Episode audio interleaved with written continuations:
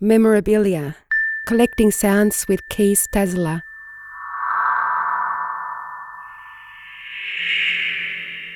There is, of course, a very specific thing about uh, electroacoustic music, which is that if you want to study it, you need to listen to it. If you want to study uh, Beethoven, you can study it by reading a score, by analyzing a score, or by playing the music yourself. And of course, there is some documentation about electroacoustic music, and sometimes there are even scores. Then the question is if you study those scores, do you study the music? I have my doubts about that. You know, so uh, my my point is that if you want to study electroacoustic music, you want to find out what uh, the uh, nature of that music is and what the specific aspects are where you compare works, you need to listen to it. That means that you need records, you need tapes, and, and sometimes uh, you want to know something about a work of which you can see by studying the materials that what you are listening to is quite far away from what the composer intended because he had to go through many, many, many stages in the technical production process with analog copies and so on before he was at the point where the piece was finished. Now, sometimes you have the luck that a composer took care of his material well and that he has all those earlier stages of the realization of a composition. And then for me, it just became a, almost a kind of natural approach to reverse the process and just go back into the technical uh, uh, procedures that were made to realize a piece and to find out what that process was by comparing the different stages. I found out that sometimes it can be uh, very interesting, you know, to recompile those materials in a digital environment and then suddenly improve the sound quality of such pieces.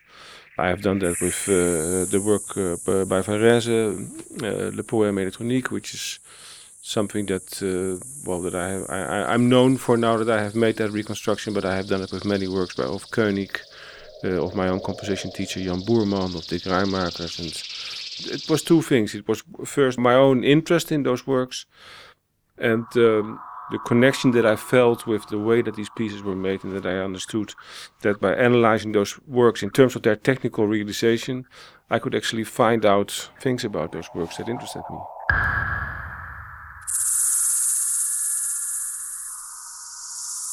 I don't consider myself to be a collector. You know, a collector is somebody that wants to have things, that wants to add things to his collection. And then when somebody comes along, and can say, oh, look, here is my collection. You know, I have it. I'm missing this and this, but if I have that, then my collection will be complete. And collector for me is, it has a kind of uh, uh, negative uh, side to it. My interest is not so much to have those things myself, to keep them for myself. My interest in those things is to to make them public, to preserve them for future generations.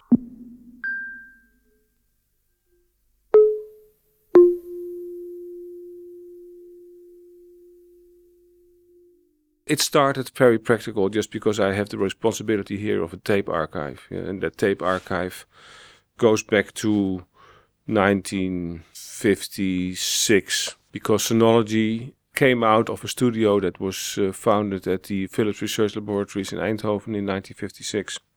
So the first work that we have in our archive is actually the first work that was made at Philips. So all that material went from Eindhoven to Utrecht when Sonology moved there. And then luckily one of the staff members of Sonology in those days, Frits Weiland, immediately understood how important it was that the compositions that were made in their studio that they were uh, kept that they were documented to you know to build up an archive so then, when Sonology moved here to The Hague in 1986, they brought a collection of tapes that is somewhere around 1500 uh, boxes. That doesn't mean 1500 compositions, because quite often there are multiple copies of a work, and sometimes there are also tapes that were part of the production, but that nevertheless were kept. And when I became a teacher here in 1993, I became responsible for the analog studio, which is where we are now. And the analog studio is the studio where the tape recorders are. So automatically, I became responsible for the archive of analog tapes. And gradually, this archive just fascinated me because there were many pieces there that I had never heard before. many pieces that were never released on CDs or gramophone records, and that was my motivation. And the other motivation was that for some reason I get along really well with old composers.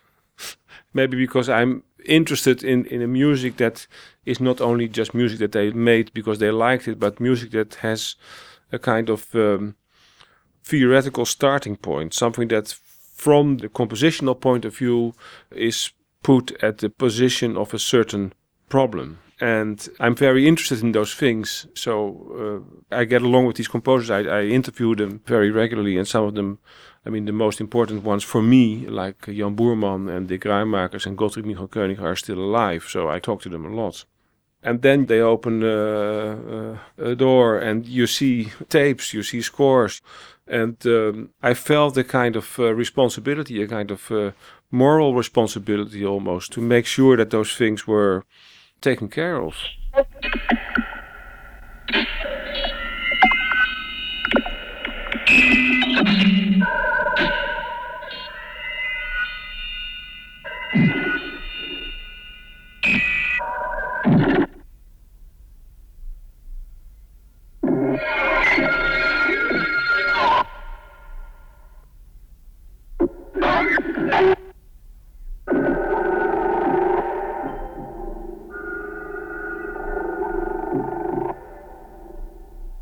Luckily we are not talking about cassettes because uh, I mean some people like the lo-fi quality of cassettes and I, I, respect that but the tapes that we are talking about now are tapes for uh, reel-to-reel uh, machines so open reel uh, tape recorders.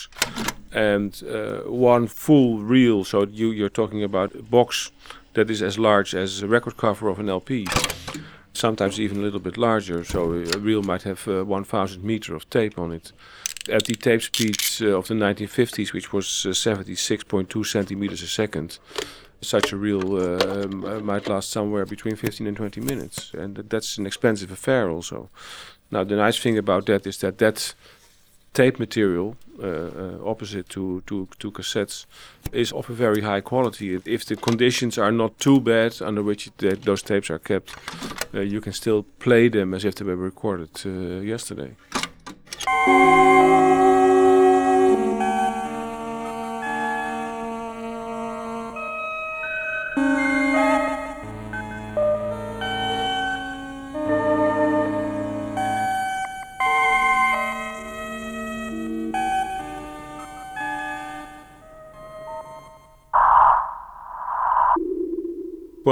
when I say you can still play them, there are of course certain conditions. One of them is that you have tape recorders that are in good condition. People think that when they buy a second-hand Revox uh, on eBay, that they have uh, a high-quality machine to make transfers, and and I mean, a Revox can be a very good machine, but it can also be a very bad machine. And the same goes for for a Studer or a Telefunken or. So it has to do first of all with the state in which the machine is, but much more importantly, it has to do with how that machine is calibrated. And there is a whole list of procedures that you have to go through in order to be able to play a tape back properly. And uh, this is something that should not be underestimated. And this is also one of the things that I have taken very seriously. So I have really studied how to calibrate tapes, where to buy your calibration tapes, uh, what what are the small differences that you can make to achieve uh, optimal results. Also, what are the differences uh, historically? Because there were different standardizations in the 50s than there are now. Uh, so you have to be aware of all those things. Is a tape coming from the United States or from Europe? There, there, there these are all things that you have to uh, to be aware of. So I did not only start buying high quality uh, tape recorders, but I also really learned from the experts how to calibrate machines, how to maintain machines, uh, all these kind of things. And then indeed you are able to play back a tape from 1960 as if it was recorded in 1960. But uh, so it's, it's not an easy thing.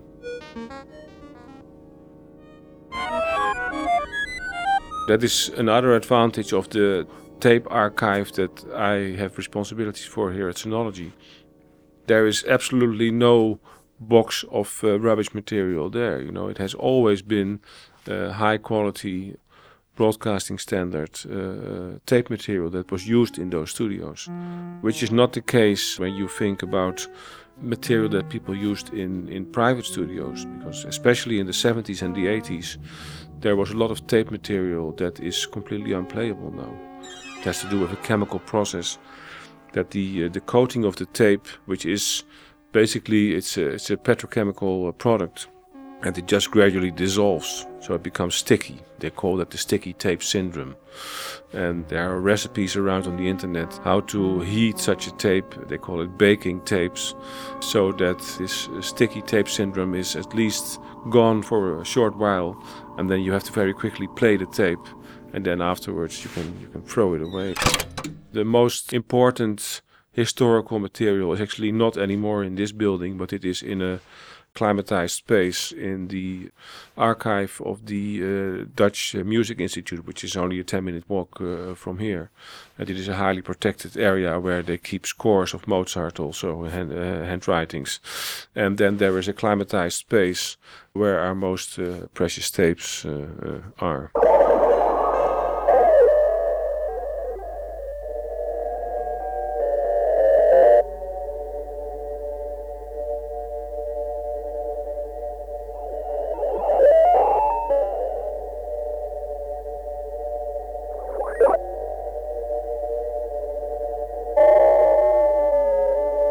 There is something about the experience of taking a big reel of analog uh, tape out of the box, putting it on a machine. You know, it is it, there is a physicality about that that you totally miss when you press the spacebar of a computer. Now, from the point of view of listening to the uh, recordings, for me, a good digital transfer is as good as the analog original. There is, of course, a, a, a, huge advantage in the way that once you made the digital copy, you can copy a recording of an hour in, in, in only a few seconds now eh, with a fast uh, hard drive. But originally, the idea was that once you digitize a tape, you preserve it for uh, eternity. But it is not true because you know those tapes that we are talking about now that I said well, are 50 years old. It is really the question if the digital copies of those tapes that we make now will be able to be played back in 50 years time. We have created a new problem and and the digital media are they're like air almost. You know that they are there but you have absolutely no physical control over them anymore. So you can make digital copies of digital copies of digital copies and of course that's all fine. I don't mean that they deteriorate by, by making digital copies. They, they stay absolutely identical to the original but the whole logistics that you need to manage that digital material is, is incredibly complicated. With the idea that we were now making a kind of final versions of those works, we, we actually we have created uh, a new problem, which is how to preserve those digital uh, uh, transfers. The only real problem that I have encountered with analog tapes is the splices come loose. And sometimes you have tapes with hundreds of splices in them. The tape material that I uh, made transfers of of uh, Koenig's uh, Essay, which was a piece from 1957 made in the in the Cologne uh, studio. Many of those splices came loose the first time that I tried to play back those tapes. And then you are really talking about hundreds and hundreds of splices only in, in, in a few minutes of, uh, of material. So that takes time, you know, to restore all those splices. But once you have done that, the tapes play back quite well. Now, then there comes the question what do you allow yourself to change in that material once you have it on your computer? It's important, I think, to have the same approach that you see now in, in art restoration. You don't do anything that you could not undo. Hmm? You always keep the first straight transfer as a kind of reference. So then the question is for what purpose do you want to change something? If you want to play something in a concert or you want, you want to release something on a CD, I think it is completely legitimate to make reductions of noise, to get rid of clicks that you hear, to I'm not a purist in that sense, and that probably has to do with the fact that I am also a composer, because I am absolutely sure, and sometimes, as I say, you know, when I talk to Koenig and to Boerman and Raaijmakers, they are extremely happy that they still have the possibility to get rid of those uh, artifacts, you know, because if they would have had the chance to do that in the 60s, they would have done so. That is just a matter of taking a kind of artistic responsibility for the work that you do. And you should not forget that, uh, for instance, in the process of broadcasting in those years, in the process of making gramophone records, many, many changes were still made after the composer had delivered his final uh, material. And there also you see that technicians just took uh, uh, responsibility for the work that they were doing. They knew, okay, this is the material that I have. There is the uh, gramophone record player for which this product is is uh, is made and in order to make it sound there uh, as good as it sounds here, I need to, you know, do things. So they did it, and that's very good. So this is also why there there are differences in in gramophone record pressings because uh, you know they were made at different times by different mastering engineers. It's also very important to understand the situation of the studios at that time. It's it's interesting if you look at photos of those studios and you look where the loudspeakers are, they are not in the position that we know it now, you know. So just these two loudspeakers that create a kind of uh, stereo image in front of the man that is behind the mixing desk. No, the composers are usually standing in a space and they are operating devices, and the loudspeakers are somewhere, you know, in the corner, uh, on the floor. So, this obsession with how things sounded that we seem to have nowadays was not there at all uh, when, when this music was made. And very often those loudspeakers were really bad. If you just think of the advertisement of uh, His Master's Voice with the dog that sits in front of this uh, gramophone player, the message of that advertisement is that the voice that comes out of the gramophone record is identical to the uh, uh, original voice of the masters. So, so the dog hears his master talking from the from the gramophone record, and he is not able to uh, to hear the difference.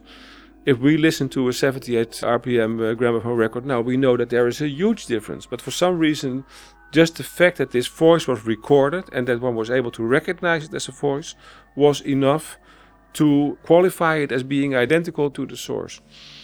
Of course, now we have developed an audio quality standard that is much higher. And we have loudspeakers that are incredible compared to what they had uh, 50 years ago. So that also means that if we listen to recording of a piece of music now, and even if we are sure that we are making a one-to-one transfer, we are hearing something different than the composers were hearing when they were making these pieces. And that is a responsibility. That is something that you have to uh, to bear in mind when you release that music. Richard Barrett made a very strong uh, comment in one of his lectures. He said that if, if, Mozart would be in this room now and he would listen to a recording of a piece that he wrote himself on a pair of loudspeakers as we have them now, he would probably not be able to recognize his own music because he is completely unexperienced in this whole process of listening to recordings that we are uh, completely familiar with. We shouldn't forget that this is a highly artificial situation. There are all these cultural developments on top of developments on top of developments on top of developments and that that is a, a, tradition that we are in but that is actually a very exceptional one there is one example for instance of a piece by George Ligeti maybe you know that history that he came from Hungary to Cologne. Uh, he was a refugee from the political system in, in Hungary uh, at that time. It, I think it was in 57 that he came to uh, to Cologne he was already in contact with Stockhausen before that time, and um, he planned a piece to make in the electronic music studio of the Cologne Radio, which at that time he called Atmosphere. And Atmosphere later became an orchestra piece of Ligeti that is very famous. And Ligeti had made a score on graph paper for that piece that turned out to be impossible to uh, produce because he had made large amounts of sine wave components. Uh, he designed that that all had their initial patterns, and uh, it was just impossible to make. And then in 1996, when Ligeti was a guest here at the conservatory, We made a digital realization of that uh, score in, in Csound.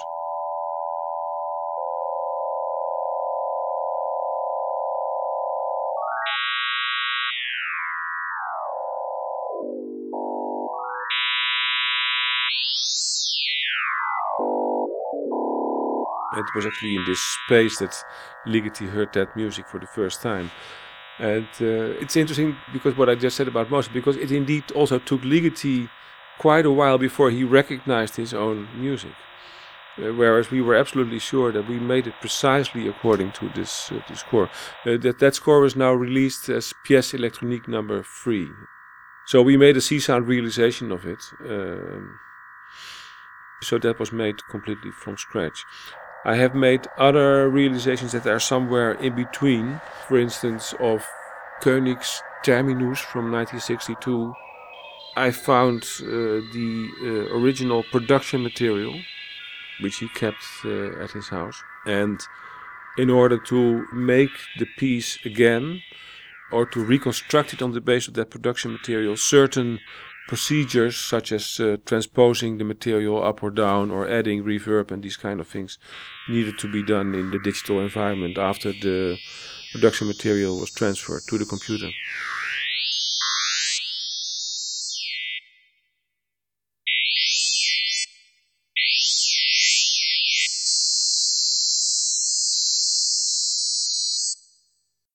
I had an interesting discussion with uh, Koenig once about Glenn Gould because it is always said that he, in the music of Bach, for instance, that he takes it uh, way too far away from uh, what is written in the score.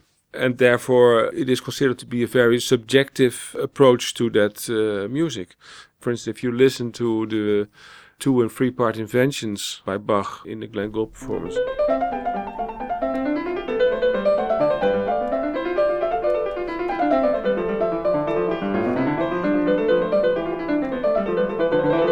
Those recordings are really crazy.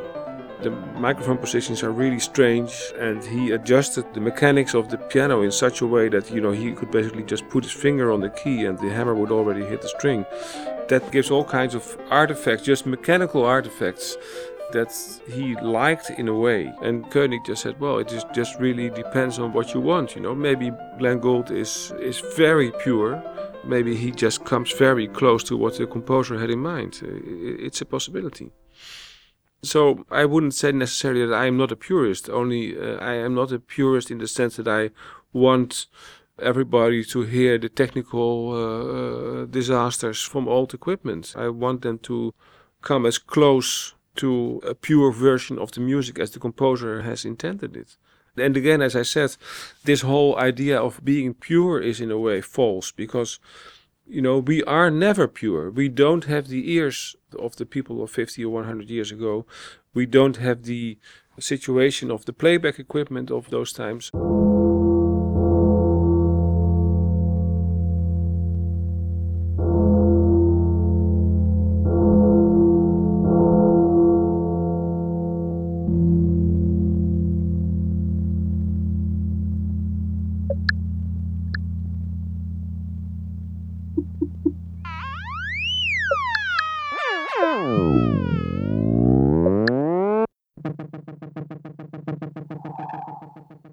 Wouldn't necessarily say that it is my favorite one, but the piece that I have spent most time on is definitely the Poème électronique by Varese. And not only the music part, but also the image part.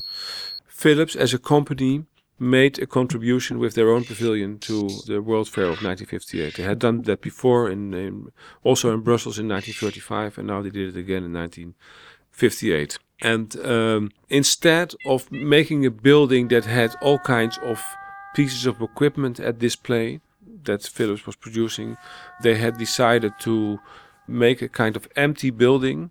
And in that building, there would be a performance that would give a demonstration of the technical possibilities of the equipment that they were producing at that time. This was actually quite a popular and commercial approach that they had. They were thinking of music by Benjamin Britten, who had made a piece before, uh, which was a kind of demonstration piece for children the Young Person's Guide to the Orchestra. There's a film of it from 1941 or so. It's quite nice, actually. But then Kalff, who was the uh, artistic director of Philips at that time, decided to approach the architect Le Corbusier for this building. And Le Corbusier said yes, but he had all kinds of conditions. And one of the conditions that he had was that he would take care completely himself of the uh, uh, scenario for this show that would be uh, played uh, in the in the pavilion. And he also uh, insisted that Edgar Varese would be commissioned to compose the music. And from that point on, the Philips Pavilion became the avant-garde uh, project as we know it now. And Philips was very unhappy with it. Only gradually, when they saw that it was becoming a success, they changed their mind a bit. But uh, then Le Corbusier uh, handed over the design of the actual building to one of his collaborators in the studio at that time, which was uh, Iannis Xenakis. The shape of the building is very extraordinary, and inside the pavilion, uh, where some 500 people could could go in, you had color projections, film projections, and a loudspeaker installation with over 300 loudspeakers that uh, distributed the sounds of the of the piece by uh, by Varese. And that ran for half a year approximately.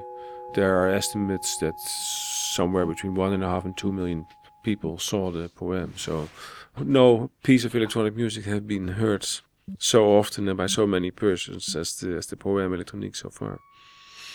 The main reason that I became involved in the in the reconstruction of the poem electronique was that we have the tapes. Actually, we have several versions of it in the Sonology archive. The reason is that uh, just as many pieces from that time, although it was intended to be a multi-channel work, uh, while the uh, piece was produced in the studio, the multi-channels were actually on several monophonic tape recorders. They were working on three channels of music. So that meant that uh, uh, in order to uh, listen to just a, a, part of the work, they always had to start uh, three tape machines simultaneously. And this was, of course, sometimes more successful than others.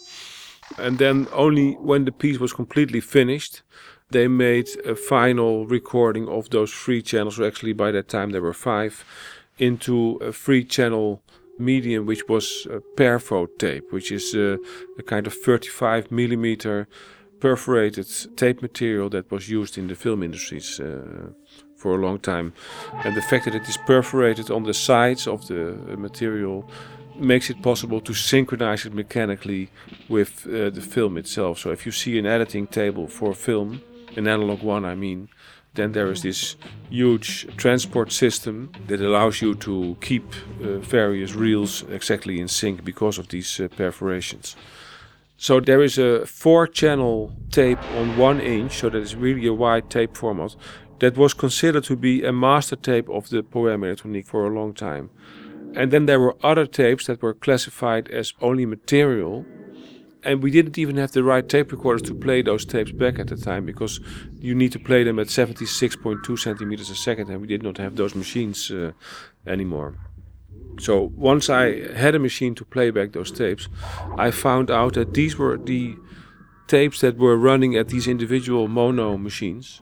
And when I played back those individual reels of tape, I heard a sound quality that was so impressive. I mean, because we are used to the fact that the poem is uh, distorted and has a lot of noise and so on. And suddenly, when I played back these individual layers, uh, it was so fresh and so clean that, uh, yeah, I mean, the next step was, of course, to make digital transfers of those layers and to put them on top of another in the computer. To do that, I also wanted to have an original reference. Now, the this three-channel Perfo master that I described is also in our archive. And of course, we don't have a, a machine to play back that tape. So I then contacted the uh, Film Museum in Amsterdam and they had a free channel Perfo machine. So we went there, we made a digital transfer of that tape, not for the sound quality of that tape itself, but only as a reference of how these three channels were aligned exactly originally. So that allowed me in the computer to make a synchronization of those individual layers that was completely identical to the performance that was done in the in the Philips Pavilion. Now that was one thing then you have another problem, which is that in the Philips Pavilion itself, the work was spatialized or respatialized on a very advanced uh, loudspeaker system. It involved more than 300 loudspeakers. And there was an additional 15 channel tape with control signals that in real time controlled the loudspeaker system so that these um, uh, sounds from the three channel tape moved through the space. So it's basically impossible to make a reconstruction of that other than a virtual reconstruction. And this is exactly what I became involved in then because there was a project from some universities in Europe uh, to make a virtual reconstruction. And that means that you have to put on a virtual reality helmet. And with the virtual reality helmet on, you can look around in the Philips Pavilion while the performance is going on. And the music is rendered uh, binaurally in such a way that you really hear the sound move along these uh, uh loudspeaker routes.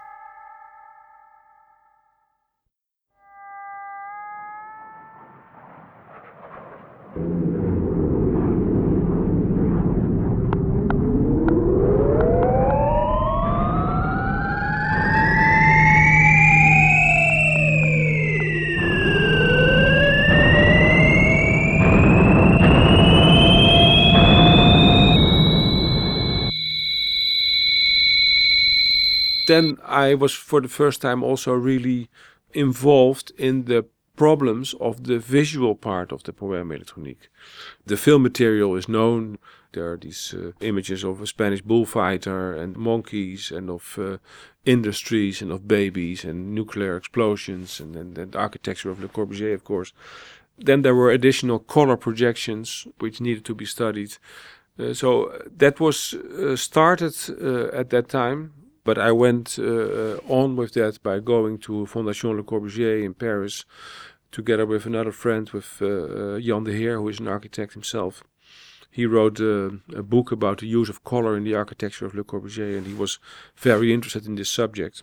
And this ended up then in a full dome version of the Poème Electronique that was presented in a digital planetarium in the Holland Festival in 2009 and then we made a five channel mix of the music. Uh, it is not known precisely how the sounds of the poem were moving over this uh, complex uh, loudspeaker system. We know more or less how the loudspeakers were placed and how these routes were operating, but when a certain sound went to a certain route or to a certain position in the pavilion was not documented. So there again, you have it. You know, you need to make an interpretation. Nevertheless, I think that uh, it is an interesting thing to do. The question whether the authenticity is is lying in the way that the piece was sounding at that time, or is the authenticity lying in the ideas that the composer and the architect had when they made this piece? So uh, you can see two approaches here. Whereas in the virtual electronic poem, the approach indeed was to get as close to the original experience of the visitor of the Philips Pavilion. The approach that we had when we made this reconstruction for the Holland Festival was to completely forget about that and to go back to the sources of the uh, scenario that uh, Le Corbusier made uh, for this uh, performance. Uh, because many of the things that Le Corbusier wanted in his scenario were completely impossible to realize then. There were these film images projected in the pavilion. At the same time, he wanted the whole building to be uh, very uh, light uh, pink, which is impossible because if you make very bright pink light, you cannot project a black and white film image at the same time. It just it disappears. And you know that when you are in the cinema, the light goes down because otherwise you don't see the film. Uh, he had not thought of these things. Now, if you are working in a digital environment, uh, you can do those things. You know, you can make the whole building uh, light pink and at the same time put a very sharp black and white image on the wall. So we just said, okay, we're now not going to, uh, you know, take the technical limitations of those time as our point of departure, but we are going to take the ideas of the artists as a point of departure based on research but the research is not aiming at uh, something that is an authentic experience because an experience is never authentic. You know, if you would ask 100 people that were in the original Philips Pavilion what they have seen, they will all come up with a different story.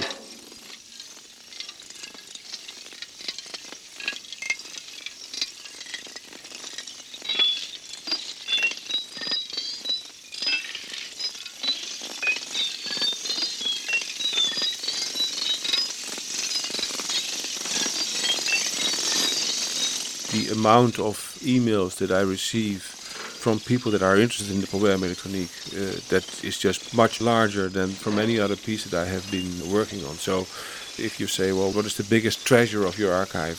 It's again the, the poem.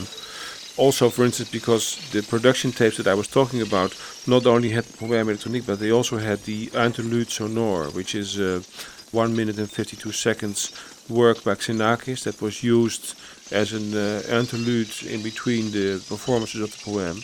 And Xenakis later reworked that piece and it became Concrete uh, PH.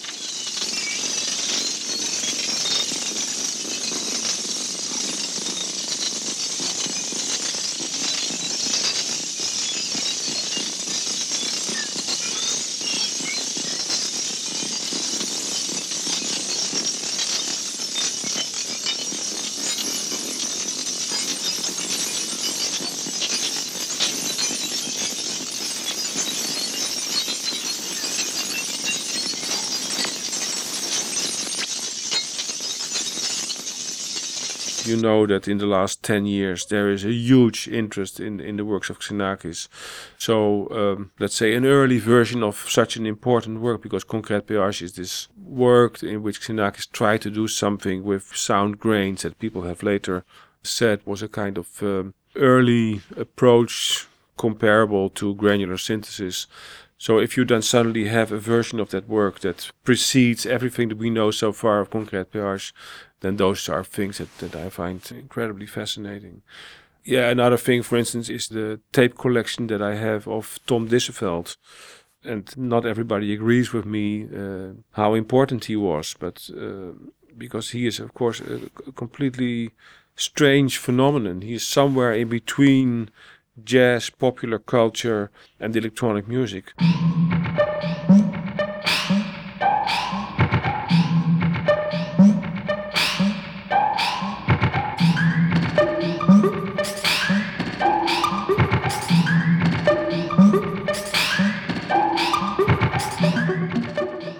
Late 1950s, he was much more adventurous as a composer than many so-called avant-garde composers uh, of that time. The way that he used uh, influences from dodecaphonic uh, composition techniques, serial composition techniques, in his uh, so-called popular electronic works. Uh, I mean, that is, uh, he had balls. You know, he really was. It's very, very interesting, and I have never known him personally but I have known his wife, who died also later. And uh, uh, when she died, their son found uh, a huge collection of tapes uh, on the on the attic, which included uh, many many things that, that I was interested in. A recording of a of a 12-tone composition for jazz orchestra. So yeah, those things I find uh, for me they, they, at the moment when I discovered those things they, they were as important as the poem and électronique. But uh, as I say, you know, from the outside world, when people look at the Sonology archive, it's this poem tape that uh, that everybody wants to see and have and touch and.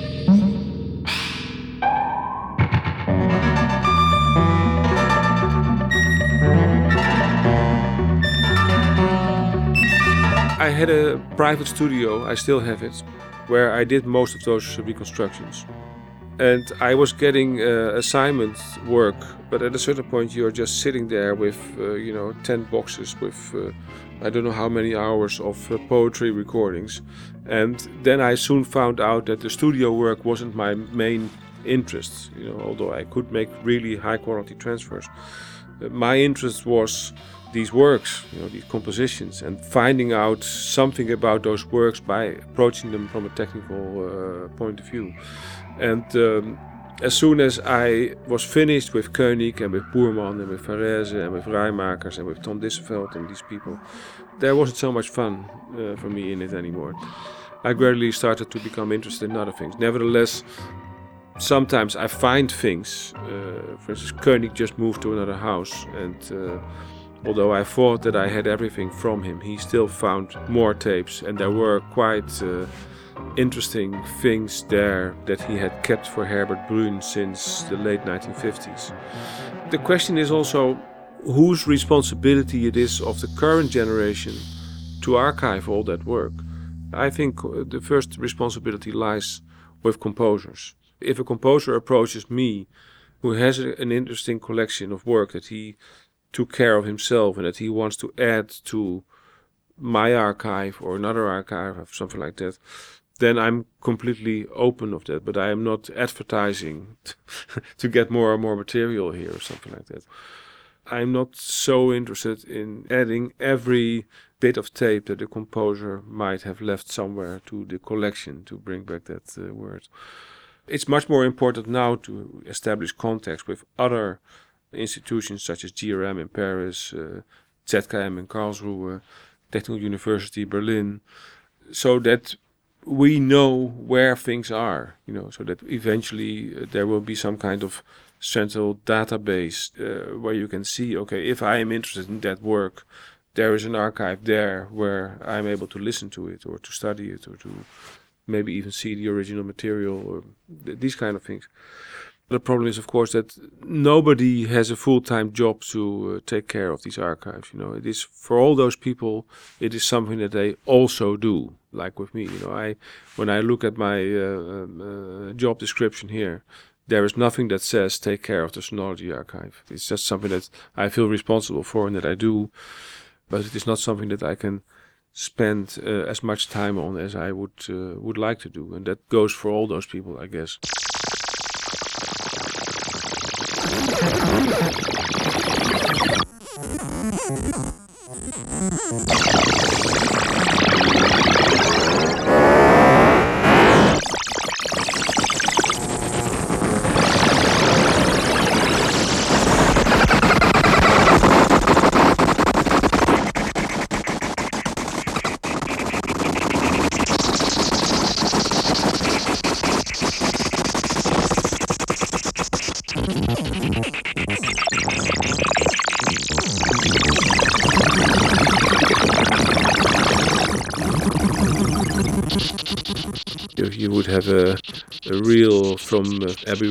Beatles recording or something, I can imagine that you put it on eBay and you become rich. But um, to put a tape of Koenig on eBay, uh, I'm not sure if somebody would uh, would bid on it. You know, but what what I have been buying from eBay was uh, vinyl, especially when I was working on this uh, popular electronic CD box with Dick Raaijmakers.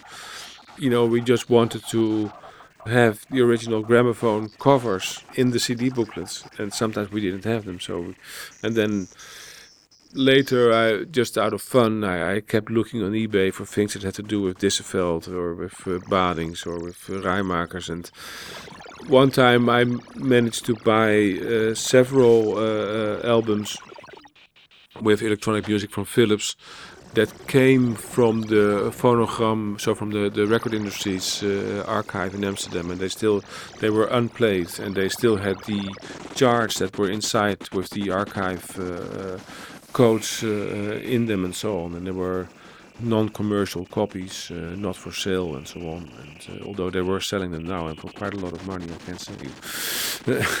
but so yeah, and then I said, okay, well, this is something that is so interesting to add to my archive, and then I'm I am almost a collector again. You know, not that I want to have everything, but those things then interest me, and uh, also because I find it interesting to listen to the the difference between a gramophone pressing from 1960 and the actual tape.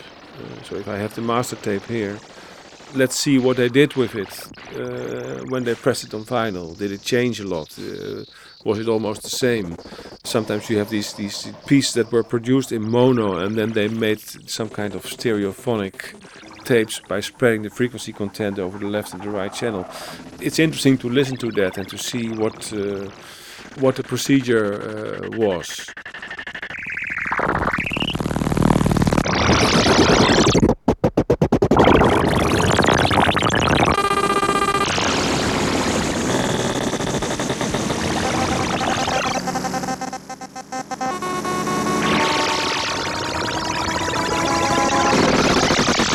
Sometimes the work of collectors can be uh, uh, very important.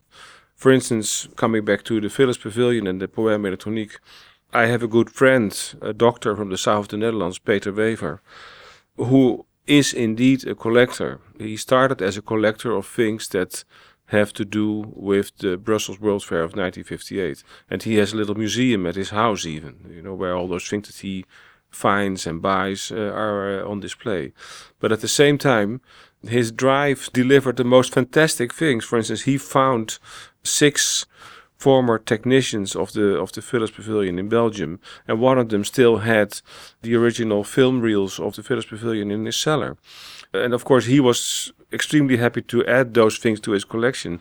At the same time, it was, uh, uh, from an historical point of view, uh, a very important uh, item because we were able to have these uh, film reels uh, digitized at the Film Museum in, in Amsterdam, and they were a very important source for for research as well.